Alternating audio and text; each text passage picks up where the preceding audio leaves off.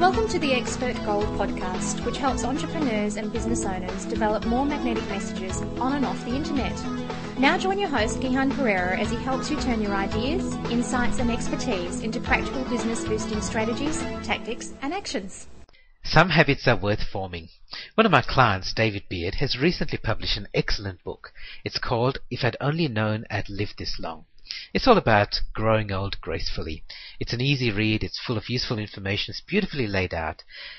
At the time I recorded this, it had only been out for about a month or two, but already he's sold almost half of his initial print run.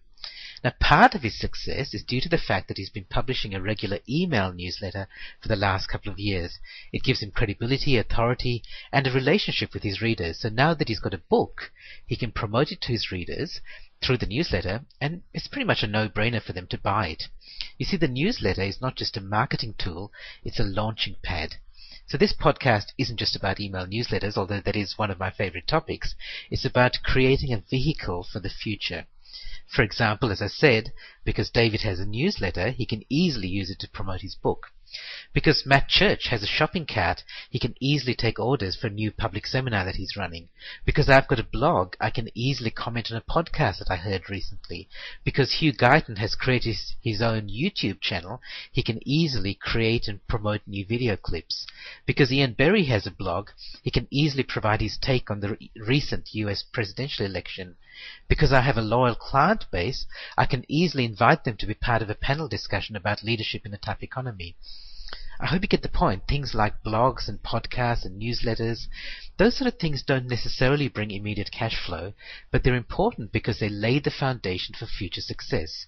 If you have them, it's so much faster and easier to express an idea, promote a new product, or create a new service. You see, these are the habits to get into. Some habits are worth forming. Uh, as I'm recording this, it's towards Christmas time, the start of a new year. It's a perfect time of year to invest in learning and creating these vehicles for your future.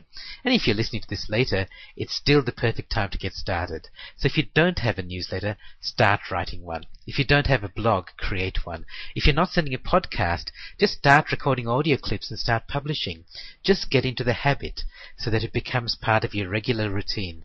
You'll thank me later when you want to market your new products, promote your new services, or just share your ideas with the world.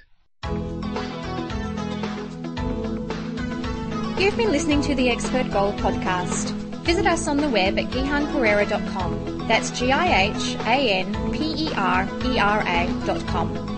You can join the podcast, listen to past issues, and leave your comments, suggestions, and ideas. We look forward to having you back soon. In the meantime, remember, great minds don't think alike.